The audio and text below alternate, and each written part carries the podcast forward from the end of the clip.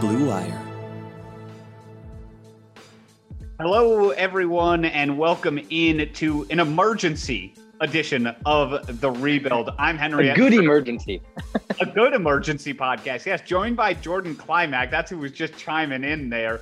Uh, Jordan, we are recording our first emergency pod as a duo because in the middle of the day today, Jadeveon Clowney decided to finally sign with the Cleveland Browns. Of course, on on the one day that's usually difficult for us to record, but it's fine. We're making it work. Jordan's got the Indians game going on in the background at the same time, Jordan, because Jadeveon Clowney signs one year, eight million dollar base salary up to ten million dollars in incentives. What were your initial thoughts when you saw this deal, Jordan?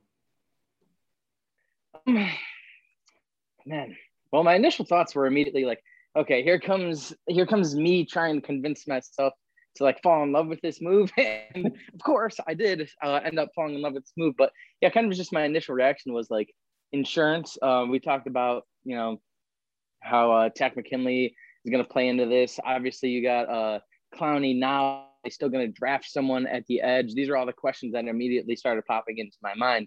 And but like Henry, a first overall pick two first overall picks on your defensive line. And talk about Malik Jackson, who's a guy who gets lost in the in the you know the thick of things when you talk about the John Johnsons and now the J- Jadeveon Clowney. But Malik Jackson was a, a, heck of a signing as well. You got Sheldon Richardson, who it sounds like might restructure his contract with this deal in there to help the Browns out. That's a uh, so something we heard from Jake Trotter today. So like there's a lot that immediately popped into my mind, but it was all good. Like I wasn't disappointed or anything, Henry. We talked about one year, somewhere in that seven to ten million dollar range and ended up being one year eight million. I think that's perfect deal moving forward. Like all good things all good things. I'm ready for this season to start. Like come on i want to play a game on sunday. Yeah and i think i was it, it's funny that you you say that because i felt like i was a little bit lower on, on the idea of, of adding clowney to this team initially when when the browns were linked to him. But ultimately the more i thought about this deal today I I like it for the Browns. One year, eight million dollar deal. And the reason I like it is because number one, I think Jadeveon Clowney is still a good player, and you mentioned it. Now, he obviously comes in with the the pedigree of the number one overall pick, and maybe he hasn't been quite that in his career, but what he still is is a good run stopper at the defensive end position, a guy who can create mismatches on the field. He's been double teamed a ton the last couple years. That's not going to happen on this team. And he can win one on one in pass rush situations. So to me, one year, $8 million for that, for that, you know, potential is a very high upside deal with very little downside. So if you're the Browns, I don't see why you wouldn't do this. If the terms were this, I'm in. So, what were your thoughts on like? Did you think that he wanted to be here? Do you think it was a thing where he kind of realized maybe he doesn't have options elsewhere? Like, what was your take on that? Because I was going into that, I was kind of under the impression, you know, I don't think he really wants to be here. I don't think he does. I think that the only reason that the Browns are even an, uh, an option to him is just because who else is offering him. But then he said today, Henry, that when he came on that first visit, what was it like a week or two ago, something along those lines? He said mm-hmm. right after that visit, he realized that week I'm signing with the Browns. So to me, like we're all we're all going crazy, like right, like oh he's coming back for a second visit. Like what does this mean? What does this mean? well, it turns out it was basically just to take a physical, pass the physical, and he signed today. Yeah, I look. Does, does he want to be here? The I think the encouraging things for thing for Browns fans is he said what drew him to the Browns is the fact that they win. And that was one of his right. initial quotes that came out today. That's encouraging. I think based on the history with Clowney, that he definitely has prioritized money in the past. That doesn't mean he necessarily was doing that this time. But if those options weren't out there for the long term money that he was looking for, a two, three year deal, it makes sense to go to a team like Cleveland where one year, eight million is not bad. You get on the market next year if you're him and ideally, you're going to be in a good situation opposite Myles Garrett, and you're going to be ideally in this playoff spotlight. And, the, the, combination of those two things could lead to a good free agency for him next year. So whether or not he wanted to be here, I think ultimately it makes sense for him to be here from his perspective. So hopefully that means you're getting the best version of him attitude wise and all of those things as well in addition to, to on the field wise which i you know obviously there are health concerns and all of those things but as you said mm-hmm. It's not like this is a three year deal. He's insurance. The Browns clearly like Takk McKinley.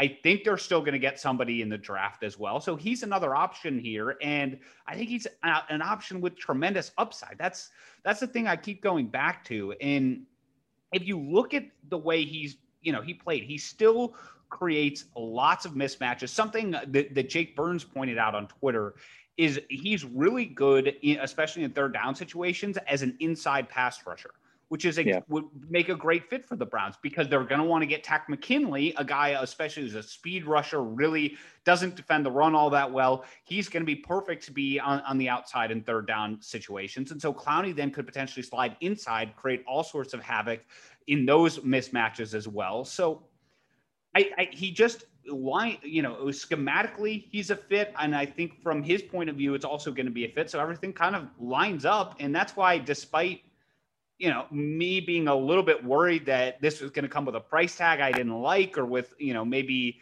uh, you know, uh, adding something to the locker room that I didn't like. To me, this all makes sense the way it shook out. Yeah, and you know, sometimes um, just doing what we do, Henry, um, you and I, people in our business, just people involved in the media, we tend to like dissect things more than we need to sometimes. Like really, really read into something sometimes you just need to simplify things. Like I'm just simplified this whole thing today and looked at it. Let me ask you the question: Did the did the Browns get better today?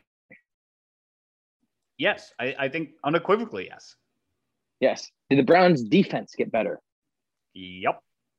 There you go. Like uh, sometimes it's just that simple. And then on a deal that makes sense, I just think it's the right move to make. And I mean, look at the holes coming into this year on defense. Um, know, the defensive line, the edge, you add Takk McKinley, you add Jadeveon Clowney now. Linebacker, we add Anthony Walker. Still, we'll see what happens there. Secondary, you add uh, you add John Johnson, you add Troy Hill. We still have the draft. Like Andrew Berry has done a pinpoint job of seeing what needs to be improved and doing that and doing it in a smart way. And another thing that I talked about, Henry, I trust Andrew Berry right now, and I, I think you're along the same way that I am probably more than like certainly more than any Browns GM or front office member in probably in my lifetime, but even in like Cleveland sports. Like I look at the sports as a whole and it's like Andrew Berry. I can't remember trusting someone as much as I trust him. And Jadeveon Clowney, when he met with the media today, talked about how relentless Andrew Berry was in pursuing him. He was he like he talked about like he said the word relentless. Yeah, he's relentless. Like he just every time I got with him it was I love your game. I love how you can fit into our system. I love what you're doing. And then he said that I feel like Andrew Berry felt the relentlessness for me and wanting to be here as well. So to hear that, like I trust in Andrew Berry. So for anyone to question this move, I think our guy knows what he's doing. I do too. And just some other, you know, some other things ab- about Clowney and the reason why I think this makes so much sense because you're bringing it up, right? Berry's saying, I, I love how you would fit in our system. Well, what does Clowney mm-hmm. still do well? As I mentioned, he is great at, at pressuring on the interior still, and that fits perfectly in with what the Browns need to, to get some more pass rush inside. I think you saw that focus with the Malik Jackson signing, but Clowney provides another element of that. And he fits obviously alongside Takk McKinley and Myles Garrett in certain certain situations, like we just talked about. And in those first and second down situations, the Browns need to get better against the run. And Jadeveon Clowney has is ranked really highly in a lot of run metrics. I saw from Cody Sweck, uh, you know, this point saved run defense over the past four seasons. Clowney was 46th last year, pretty acceptable, especially given his durability concerns fourth the year before, 10th the year before, second the year before. He's always been underrated against the run. He gets pressure on the quarterback. He's not a perfect player. He's not. I'm not saying that. He's got durability questions, no doubt. There are certainly questions about his athleticism at this point and how well he can bend around the edge eh, compared to his young career. However, I think those limitations are okay in, in this Brown situation. So I think he, he he's a great fit from that perspective. And then going back to what you said, you know, did the Browns get better? Yes, I think unequivocally yes. And then the you know the only other question to ask there is, and this is where I got some pushback on Twitter today is okay, but what you know what about the other side of things? Did we sacrifice anything in the future? And to me, there's also no future risk with this. It's a one year, $8 million mm-hmm. deal, and it's not going to mess with your cap situation going forward. I don't think it prevents the Browns from extending Denzel Ward, Baker Mayfield, Nick Chubb, the other key players on this team. And would I rather have Jadeveon Clowney at one year, eight million, or you know, all the deals that we saw the Browns linked to earlier in the offseason, like Carl Lawson, three years, 45 million, Trey Hendrickson, four years, 60 million. Yeah, I'd rather have Here's Jadeveon Clowney on this. Uh, so where do you come out on Clowney versus Watt? Obviously, I think that you and I think that JJ Watt a better player, even at this stage and this age, and kind of just how he can affect the game versus Clowney. But I don't think it's like a major, major difference. I definitely think it, I if JJ Watt is healthy, I think there's a pretty clear. But that's the same thing with Clowney, right? No, I, that's no, also got to be the question with Clowney. It, it's a question for both, but I would say if if both players are healthy, I think JJ Watt clearly provides better production at this point in his mm-hmm. career I, over Jadeveon Clowney. However, I think there's actually a greater chance that Clowney stays healthy for more games. And I, I look at the price tag difference. I, I mean, JJ Watt, I, I, believe is a much better player, but he came in at two years, 32 million. This is one year, $8 million. As I said, the thing for me here is the Browns are sitting on this cap space. Yes, there's rollover cap. Yes, there are extensions to be done, but ultimately there are plenty of mechanisms. You mentioned the Sheldon Richardson restructure as one of them. There are several other on the roster still. You know, we the reason receiver is talked about a lot in this draft is because there may be some receiver that you know with their cap situations might not be on the Browns next year. We've covered that ad nauseum with with Odell and, and Jarvis Landry. So there are plenty other ways to extend those guys, and now you're just you're sitting on a talented player that basically ultimately cost you nothing other than the eight million dollars the owner has to pay out this year. Exactly, and we, we talked about like how like the future ramification of this. And i think really the only issue i brought this up on a previous podcast and it's not even really an issue. It's a good problem to have. Like if Takk mckinley balls out has a good year. If clowney has a good year they're both on one year deals and then you got to make the extensions for the young guys so it's like I, maybe this is only going to work for one year in terms of money and like that's fine i'm cool like put all the chips in right now but that's really the only issue i could possibly see moving forward and again like that's that's a, that's a good problem to have. It's a problem we haven't faced in 26 years. For sure, and, and that is the you know to play devil's advocate. How could this deal go wrong? Clowney gets injured, number one, and doesn't play a lot. I think is the clear number one way this can go wrong. Is it's basically eight million dollars down the tube. Again, I think at least in that case, it's not Trey Hendrickson four year, sixty million dollars, and he's injured. It's one year. It's not the end of the world. Second thing is, is, as you said, this is not a long term answer. This is not somebody we signed for four years. This is not somebody who's going to be a key cog in the machine long term. But okay, like I, I don't, I'm not sure I wanted one of those guys at the price tag they came in at free agency. And so I think ultimately the way you get that guy long term opposite Garrett is yeah, maybe it's a Takk McKinley where if he balls out with the Browns, you extend, you know, you give him a new contract where, you know, he finally has found his home in the NFL he's kind of a low risk guy that's a little bit younger. I think that would fit that mold. And if Clowney plays well, okay, maybe it's another one year deal to come back to the Browns, but nothing major. And you just kick the can down the road a little bit more. But yeah, he's not a long term piece. I agree with you there. That is not going to be what this deal is. But I didn't expect the Browns, you know, to necessarily do that, and I'm glad they didn't do that with this deal in Clowney. It's fine. It's one year. It's what a Super Bowl caliber team does to make upgrades around the margins when they're trying to compete. And the other thing I wanted to mention too about this, and uh, I'm sure we'll dive into this more in the future as uh, we got to run here shortly, but uh, that I love this move because it free at 26, all of a sudden, like Henry, we've been we've done multiple podcasts now of like who could we mm-hmm. take at 26? Is it this guy, that guy? Like, what are you what is your draft philosophy? this changes everything completely for the Browns. This changes who you're who you're looking at at 26, in my opinion. This frees you up to just kind of not like we don't have to draft for fit now, and I think you can draft for who's there rather than fit. And I think that's a beautiful position to be in. I think that this move frees it up. I think really now we're looking at maybe a defensive back. I don't know. Uh, we'll see. We'll see there. I think that this opens up that uh, Zaven Collins kind of conversation again. But again, it frees you up to not be pigeonholed at 26. And I love that as well. It it does free you up. And I would also say at the same time, it changes nothing for me. I, so it's like somewhere in the middle. So it frees you up exactly in the sense you're eh. talking about, right? That you don't have to take a D end. It's not a glaring need now, which is good.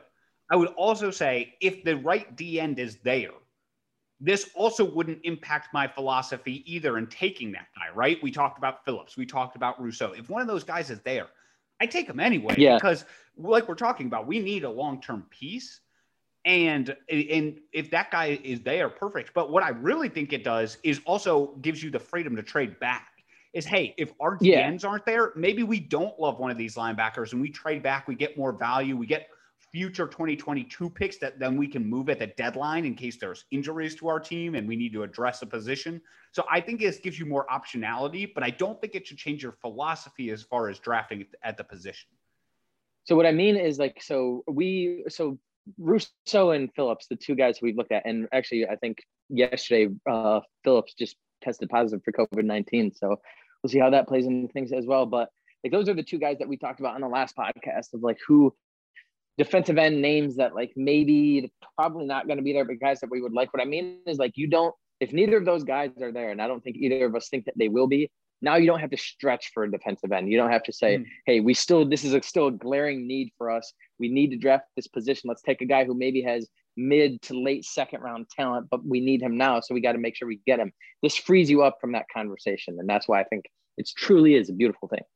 It is. It is. I Jordan, as, as I was actually listening back to that podcast that we did earlier, and I was just sitting there, I was I was thinking to myself, I was like, I need to go back to my beginning of, the of this draft process philosophy, where I was like, I really don't think the Browns are going to take a linebacker here. Maybe they will, but it just seems so mm-hmm. anti their philosophy.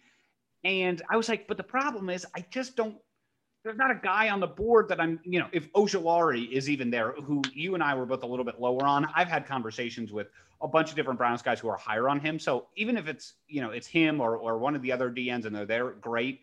But, you know, odds are if those guys are off the board, I'm like, I just don't know who else they're going to take. Maybe it's Merrick if he's there, but the linebacker seemed to make the most sense. And now I'm like, oh, here's the obvious thing is if that's if that's not there, you trade back and and you if you don't want a linebacker, fine, trade back, and and then you're good to go. Yeah, exactly. And I, I really do think, uh, like we talked to Jake Trotter today on this, and he was saying that he thinks that he, says that he thinks that the Zaven Collins thing started with momentum, kind of started to die down a little bit, and now it's going to start to pick up steam again because now you can look at it like, hey, we really like how he can fit in our our scheme as a coverage linebacker, and like now all of a sudden coverage at that linebacker position might be the most glaring need other than uh cornerback on that defense. So again, it's just really great to not have to think about edge anymore because you and I were both thinking like, hey, I don't Uh, is this Jadeveon Clowney thing? Is it going to happen? Is it not going to happen? I don't know. I was start. I really started to tell myself in my mind like edge at 26 because that's what we need, and now you don't have to think about that. I'm so excited about it. Yeah, I, I, think that sums it up very well. Is now it, it's not a need; it's it's maybe a want. And, and Jordan, it might even I be. Think, a, it's not. Not only is it not a need, Henry, it's a strength now. Yeah, I, I yeah, like, I would, I, I, would agree with that. I think I would agree with that too. I'm feeling pretty good about our D line, even as yeah. is. I, I, think this year. So defense is looking a lot better on paper right now. A, a lot, lot better. better. They definitely need somebody uh, in that opposite cornerback position, like you talked about, opposite Denzel Ward. But yeah, yeah, starting the pieces are certainly starting to line up for the Browns, and you can see that. You know, everybody's talking about that nationally as well. So very exciting here, Jordan. There, there's going to be plenty more time to talk about the draft. So I think we'll wrap this one up. We just wanted to get in emergency pod on Jadeveon Clowney. Plenty more to come on this feed. I've got an episode with Brad Ward tomorrow talking about trading back in this draft. Potentially, we'll probably talk about this Clowney news as well. Now we're gonna Jordan and I are gonna be back talking, you know, mega draft preview or whatever you know we need to do. Draft crushes. Uh, plenty of content coming, Browns fans, and there I, I will tease this. You got to listen to the next episode. A Coors Light opportunity as well for you to get a, a six pack paid for as part of our draft coverage. So plenty more content. Stay tuned this week. Jordan, I think we'll cut it here. And until next time, Browns fans, just two words for you. Go Browns.